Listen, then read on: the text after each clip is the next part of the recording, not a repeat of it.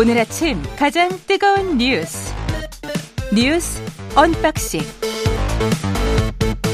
자 뉴스 unboxing 시작하겠습니다. 민동기 기자 김민아 평론가 나와 있습니다. 안녕하십니까? 안녕하세요. 북한이 또 쐈습니까? 뭘? 어젯밤에 강원도 장전 일대하고요. 그리고 황해도 장상곶 일대에서 동해 서해상으로 250여 발의 포병 사격을 했습니다.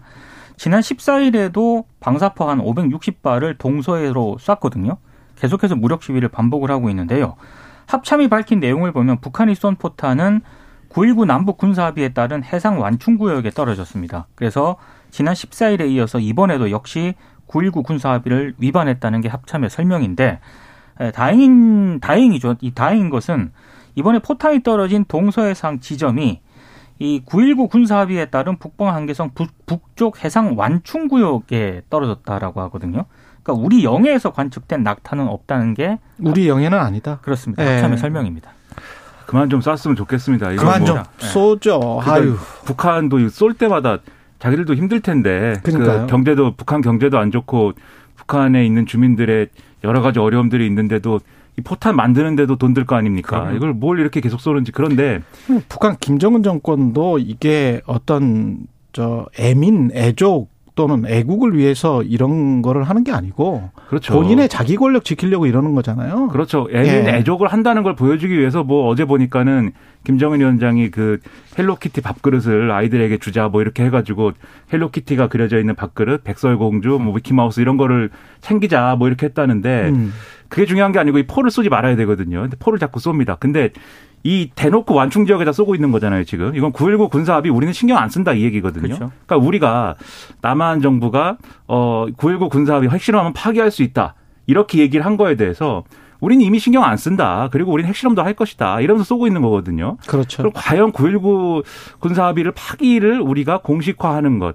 시 누구에게 유리한 거냐 이거 한번 따져볼 필요가 있다는 생각이 드는데 음. 어쨌든 북한은 포를 쏘지 말아야겠고 우리는 이 남북 간의 긴장 완화를 위한 다른 길을 찾는 그런 시도를 여러 가지로 해야겠다는 생각이 듭니다. 우리는 북한을 닮지 말아야 되겠습니다. 그럼요. 이 하는 어떠면 행위, 행태, 짓이라고까지 표현할 수도 있을 것 같은데 사람을 건들고 벼랑 끝까지 몰고 가면서 결국은 본인들의 이 독재 정권을 계속 유지하겠다는 거잖아요. 그렇죠. 그러면 그게 사실은 뭐 우리가 인본주의적 관점에서 봤을 때 북한 사람들에게도 좋지도 않고 그렇습니다. 한반도 평화를 위해서도 좋지 않고 북한이 항상 내세웠던 예. 게이 벼랑 끝 전술을 굉장히 잘 하지 않습니까? 그러니까요. 그러니까 우리가 항상 거기에 말려들므로써 음. 북한의 뭐 입지를 더 강화하는 그런 결과도 초래했기 때문에 예. 이번에 굳이 뭐 말려들 필요는 없는 것 같습니다. 그런 측면에서 이제 주한 미국 대사도 전술핵 재배치에 관해서 무책임하고 위험하다 이렇게 이야기를 하는 것 같아요. 그러니까 어제 필립 골드버그 주한 미국 대사가 관훈클럽 초청 토론회에서 미국의 전술 핵무기를 한국에 재배치하는 것에 대해서 질문을 받았거든요. 골드버그 대사가 이렇게 얘기를 했습니다. 전술 핵에 대한 이야기가 푸틴에게서 시작이 됐든 김정은에게서 시작이 됐든 무책임하고 위험하다. 그리고 한반도 긴장을 낮추는데 도움이 되지 않는다. 이런 점을 강조를 했습니다. 특히 북한의 핵무장에 맞서서 핵으로 맞대응하는 것에 대해서도 부정적 입장을 밝혔는데요. 핵무기 위협 증가에 초점을 맞추기보다 핵무기 제거에 초점을 맞춰야 한다. 이런 점을 강조를 했고 아마 이런 발언은 지금 최근 국민의힘 당권 주자를 중심으로 전술핵 재배치라든가 NPT 탈퇴 뒤에 독자 핵무장을 해야 된다 이런 주장이 나오고 있지 않습니까? 좀 미국 쪽의 불편한 심기를 좀 드러낸 것 아니냐 언론들의 해석은 이렇게 나오고 있고요. 그리고 역시 토니 블링컨 미국 국무장관도 현지 시간으로 17일 미국 스탠퍼드대에서 진행된 콘돌리자 라이스 전 국무장관과 대담을 했는데 여기서 핵 확산 금지 조약 체제 유지라든가 비확산 증진을 위해서 여러 나라가 핵무기를 획득하는 게 더 낫다고 결론 짓는 세계가 되지 않도록 하는 게 중요하다. 상당히 양쪽에서 이렇게 좀 비슷한 어떤 발언들이 나와서 주목을 국무장관이면 외교부 장관이고 우리로. 치면 네. 주한 미국 대사라고 하면은 사실상 그 말의 상징성은 그 나라에 있는 그 나라의 대표거든요. 그렇죠. 예. 기조라고 봐야겠죠. 예. 그러니까 미국 입장은 거의 상식적인 얘기라는 겁니다. 자기들 음. 입장에서는 예. 핵은 비확산인 것이고 그 차원에서도 한국의 전술핵 재배치는 무리고 여러모로 이제 이 자신들은 전혀 뭐 동의할 생각도 없다 이제 보여주는 건데 그런 점에서 이제 우리 정치가 막 앞서 나가면서 전술핵 재배치라든가 자체 핵무장이라든가 이렇게 얘기를 하고 있는 게 비현실적이다라는 게 여기서 드러나는 거죠. 근데 저는 더욱더 이제 주목을 한 게 뭐냐면 우리 KBS 보도에 의하면은 어제 보도된 걸 보면은 예. 미 국방부 대변인이 뭐라고 했냐면 이걸 물어본 거예요. 그래서 전술핵 재배치가 안 되면 그 기존에 이제 국내 언론이 보도한 그리고 예, 일부 이제 여권에서도 대통령실에서도 언급한 바 있는 확장 억제를 더 강화해 가지고 위 전략 자산의 상시 배치라든가 순환 배치라든가 이런 거를 해줄 용의가 있느냐라는 취지로 예. 질문을 했는데 미 국방부는 여기에 대해서도 선을 좀 긋고 있거든요. 그것도 상시 배치도. 그렇죠. 그것도 뭐 쉽게 할 수 있는 일은 아니다라는 취지인데 어. 결국 이 전술핵 재배치라든가 이런 생카드를 뭔가 꺼내서 뭔가 우리가 군사적으로 뭔가 보여줘야 된다라고 시작을 했지만 그 최소한의 어떤 뭐 지금보다 진전된 얘기도 이끌어내기는 어렵다. 이 핵배치가 아니 전술핵 재배치가 아니더라도 그걸 지금 보여주는 상황이어서 괜히 이러면은 먼저 우리가 전술핵 재배치라든가 이걸 꺼낸 상황이 우스워지는 거 아닙니까? 미국은 그 이하의 어떤 이 저 가벼운 카드도 꺼낼 생각이 없는데 근데 전문가들은 이런 상황을 이미 알고 있었던 것이고 사실은 어떻게 보면 이런 말들을 했던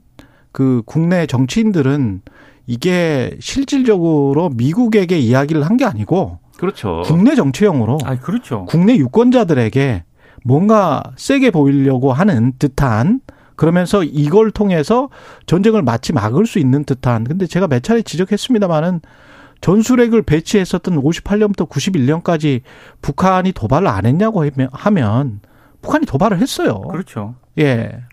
그러니까 이런 비현실적인 주장으로 안보 불안을 강화하는 것보다는 예. 실질적으로 그러면 만약에 어이 핵, 핵 균형을 이뤄야 된다라는 그러한 믿음은 어디서부터 시작이 되냐면 이 미국의 해구산이 만약에 북한이 어떤 핵미사일 발사나 이런 걸 했을 때 해구산이 작동 안 할 것이다라는 불안에서부터 시작을 하는 거거든요. 왜냐하면 북한으로부터 핵 보복을 당할 것을 감수하고서라도 미국이 과연 우리를 지켜주겠느냐 이제 여기서부터 시작을 하는 건데 그렇죠. 오히려 그러면 한미 동맹에 대한 어떤 강화라든가 이런 거에 대해서 오히려 불안하다라는 걸 보수 정치가 드러내고 있는 거 아닙니까? 미국을 믿지 못하겠다는 거잖아요. 그렇죠. 차라리 한미 동맹을 강화하고 지금 뭐 전략 자산의 상시 배치는 아니더라도 군 이 군사 훈련할 때 좀 더 강한 전투기를 보내줄 수 있다 뭐 이런 거는 보이거든요. F-35B가 왔다는 거잖아요. 예. 그런 것들을 보면은 이런 불안을 없애기 위해서 한미 동맹을 강화하고 뭐 이런 쪽으로 주장을 한다면 그것은 어쨌든 정책적으로 우리가 잘 논의해 볼 수 있는 대목이겠죠. 근데 그 이상이 지금 이런 좀 극단적인 주장을 계속 꺼내는 것은 미국의 입장도 이런데 미국도 얼마나 곤란하겠습니다. 자꾸 이런 얘기하면 상당히 좀 자제를 해야 됩니다. 합니다. 왜냐하면 국민의힘의 주요 당권 주자들이 계속해서 이런 발언을 쏟아낸 그런 상황인데 예.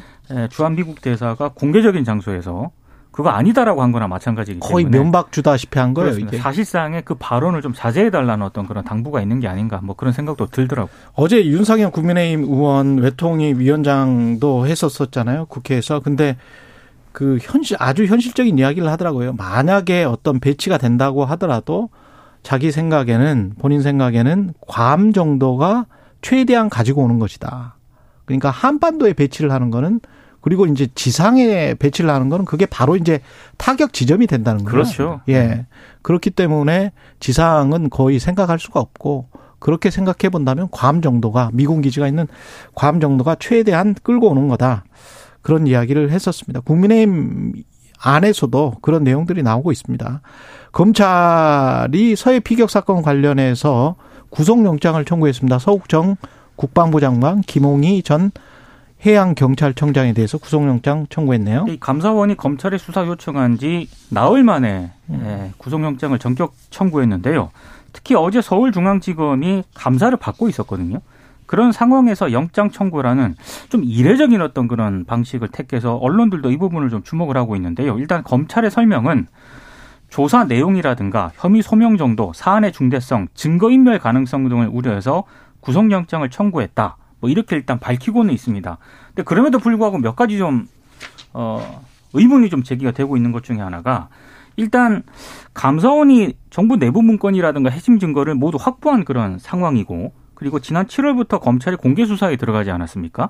그리고 이 전 정권 장관급 인사들이거든요. 이번에 구속영장이 청구된 사람들이 장관급 인사들이 과연 도주할 가능성이 있는가 이런 부분들에 대한 의문이 있기 때문에 어, 지금 구속영장 발부가 상당히 좀 이례적이고 뭔가 검찰이 급한 것 아니냐 이런 해석도 나오고 있는 상황입니다.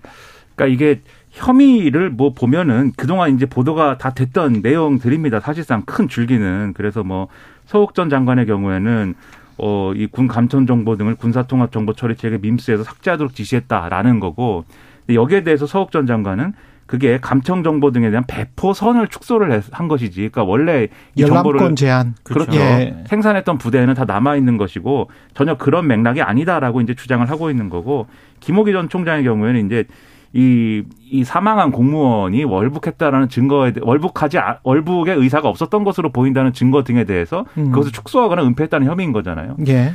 근데 이런 것들이 지금 민 기자님 말씀하신 대로 이 국감 중에 국감 하고 있는 중에 그냥 이렇게 청구해 버린 거라서 이게 여러모로 이제 해석이 양쪽에서 나오는 것 같아요. 그래서 첫 번째 해석은 뭐냐면 이게 결국은 원래는 이제 이 민감한 자리를 이 전제하면은 이 일정이라든가 시점을 조정을 했을 것인데 그 정치적인 논란이 없는 방식으로 영장 청구가 필요했더라도 했을 텐데 오히려 대놓고 이렇게 뭐 국감 중에 청구를 해버려서 그 소식이 나오면 당연히 그 자리에서 야당 의원들이 막 질의하고 뭐 계속 그럴 거 아닙니까? 그렇죠. 근데 오히려 그런 것은 일종의 이제 뭐 여론전을 염두에 둔 거 아니냐라는 해석이 한쪽에 있고 다른 쪽의 해석도 있습니다. 이게 감사원이 어쨌든 중간 조사 결과를 발표를 해버리는 바람에 그 내용이 굉장히 자세하고 어, 공소장에 준할 정도로 굉장히 구체적인 내용들이 막 적시가 돼 있지 않습니까? 예. 그러면은 이게 검찰 입장에서는 이걸 근거로 해가지고 이 수사 대상자들이 입을 맞춘다든지 그럴 가능성이 있다라고 볼 수가 있다. 그러면 발빠르게 이제 구속영장 청구로 나서가지고 이걸 밀어붙일 수밖에 없는 거다라는 해석이 한쪽에서 있는데 그러면 이게 어떤 얘기가 되냐면 감사원의 무리한 중간 조사 결과 발표가 검찰 수사에 부담을 줬다는 얘기가 되는 거예요. 그러면 그러니까 어느 쪽으로 봐도 이게 자연스러운 어떤 수사의 흐름상 어 정말 자연스러운 어떤 수사이다라기보다는 뭔가 감사원과의 어떤 관계 속에서 뭔가 좀 삐그덕대는 측면이 있는 거 아니냐라는 의구심이 생길 수밖에 없는 그런 시점과 일정인 것이죠. 나중에 구속영장 청구했으니까요, 검찰이. 그 심리를 해서 그 결과가 나오면 네. 법원의 판단이 어떤지 그걸 보면 조금 좀 추측이 가능할 것 같아요. 지금 현재는 60여 건을 삭제했든 열람권을 제한했든 그 60여 건이 뭔지도 지금 모르는 거잖아요. 그렇죠. 예. 그래서 그 내용을 좀 봐야 될 것 같고 이게 자진 월북인지 실족인지에 관한 진실을 과연 그때 초기 때 잘못 판단한 게 직권 일부러 잘못 판단했다는 거잖아요. 그냥 일부러 그렇죠. 네.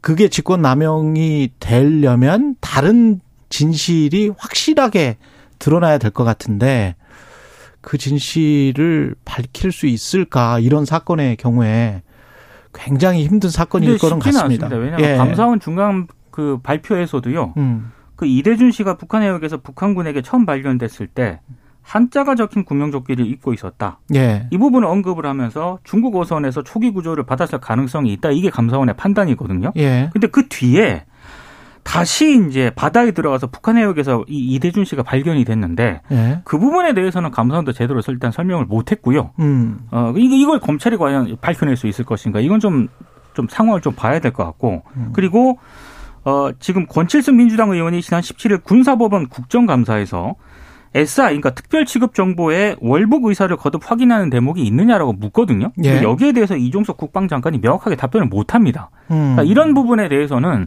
검찰이 밝혀내야 할 그런 대목인데 이걸 지금 감사원의 어떤 중간 발표 이상으로 검찰이 밝혀낼 수 있을 것인가 이거는 좀 상황을 좀 봐야겠죠. 근데 이게 정치적으로 검찰이 수사를 계속 끌고 갈 수밖에 없는 국면이 조성이 돼버렸거든요. 음. 그래서 만약에 구속영장이 나오면은 그러면 소위 말하는 언론이 말하는 윗선 수사로 이제 이어가는 그렇죠. 그림이 그렇게 되겠죠. 되면 또 그렇게 되겠죠. 그렇죠. 그래서 예. 전직 국정원장들에 대해서도 수사 좀 더 한 다음에 막 구속영장 청구하고 이럴 것이고 음. 그리고 당시 청와대 인사들에 대해서 이제 수사를 할 것이고 뭐 최종적으로는 문재인 전 대통령까지도 수사의 손길이 가는 거 아니냐 뭐 이런 해석도 있는데 그거에 대해서는 좀 의견이 갈리는 것 같더라고요. 그래서 그런 상황이 될 것이냐 아니면 만약에 영장 기각되면은 지금 말씀드린 대로 그러면 윗선 수사로 가는 징검다리의 중요한 고리 중에 하나가 무너지는 것이기 때문에 그런 해석들이 나올 것이기 때문에 그럼 또 검찰 수사의 부담이 커지는 상황이어서 예. 사실 굉장히 중요한 기로에 지금 서 있다라고 봐야 되겠습니다. 국정감사 어제 행안위 그리고 법사위 열렸는데 이재명, 김건희 이 두 단어가 꽤 많이 나온 것 같습니다. 그러니까 이게 사실 그 별 내용은 없고요. 네. 여야 의원들 사이에 공방만 있었습니다. 한마디로 네. 이제까지 나온 이제 뉴스 보도 이재명 김건희 관련된 뉴스 보도를 다 언급을 했다고 보시면 됩니다. 다 언급한 거죠. 이재명 네. 대표하고 김건희 여사가 연루된 사건을 여야 의원들이 언급을 했고요. 음. 특히 이제 왜 이런 부분이 어, 제 법사위하고 행안위 국정감사가 이제 언론들의 관심을 많이 받았는데 수원지검하고 성남지청은 쌍방울 그룹 비리 의혹 그 성남 FC 후원금 의혹을 지금 조사 수사를 하고 그렇죠. 있고 그리고 또 서울중앙지검은 김건희 여사 주가 조작 연루 의혹을 계속 들여다보고 있거든요. 그러니까 민주당 의원들은 왜 이거 수사가 계속 지연이 되고 있냐. 뭐 이런 식으로 이제 질문을 한 거고 또 국민의힘 의원들은 쌍방울 그룹 비리 의혹과 관련해서 이재명 대표 연루 의혹을 계속적으로 제기를 했기 때문에 어제 뭐 행안위 감사 뭐 정회에 다시 지연이 되고 뭐 여야 의원들 소리 지르고 뭐 이런 상황이었습니다 계속. 네.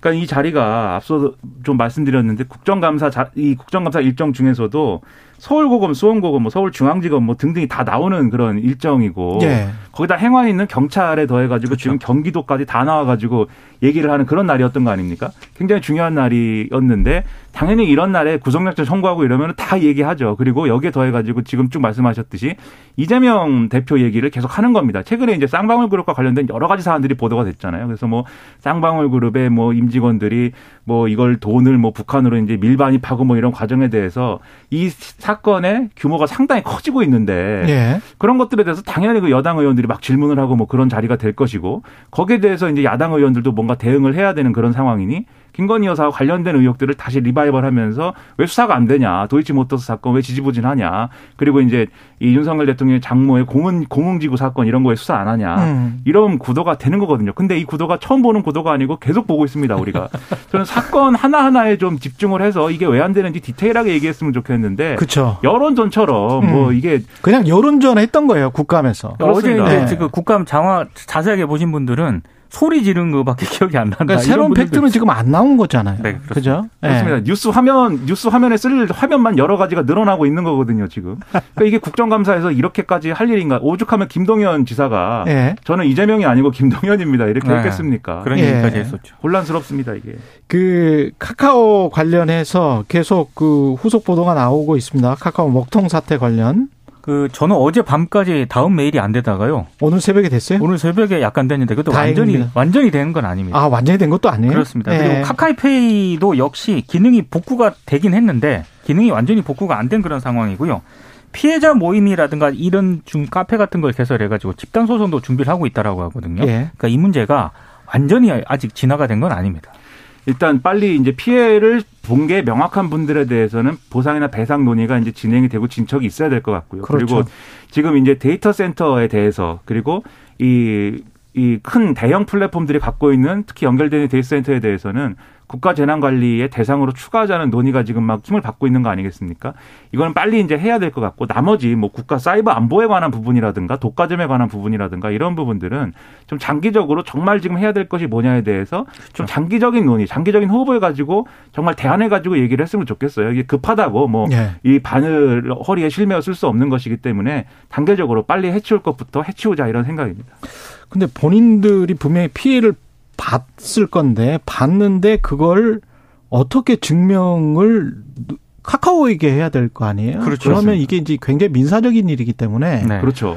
이 아우 증명해서 내가 이런 손해를 봤으니 나에게 이 정도의 손해 배상을 해 주시오. 이, 아, 이게 굉장히 힘들 것 같네요. 소상공인들은 그나마 카페에 피해 접수를 시작을 해가지고 어제 네. 오후 한 5시까지 한 500건 넘게 피해 사례가 접수가 됐다고 하는데 그걸 카카오에서 인정을 다 해줄 수 있을까요? 비대위의 일을 카카오도 꾸려가지고요. 예. 소상공인들이라든가 음. 이런 피해를 입은 사람들에 대해서는 아마 좀, 좀 보상을 해주려고 하는 것 같은 움직임이 있는데 나머지 이제 애매한 부분들이 굉장히 많습니다. 개인적으로 급하게 송금을 그렇죠. 했는데 예. 그게 안 도달했다. 3일 그런- 동안. 그래서 나는 어떤 피해를 봤다. 뭐 이런 사람들도 있을 거 그런 아니에요. 부분에 그렇습니다. 대해서는 아마 카카오 측에서 인정을 안 할 가능성도 있는 거죠. 그렇지. 예. 특히 이제 예. 그러한 이제 행위가 무료 서비스 기반으로 됐는지 맞아요. 아니면 네. 카카오에 뭐 유료로 뭔가 수수료라든가 뭔가를 내는 서비스로 진행됐는지에 따라서도 그러네. 이게 배보상의 범위가 다를 것이고요. 음. 그리고 지금 소상공인이나 이런 말씀하셨지만 소상공인 중에서도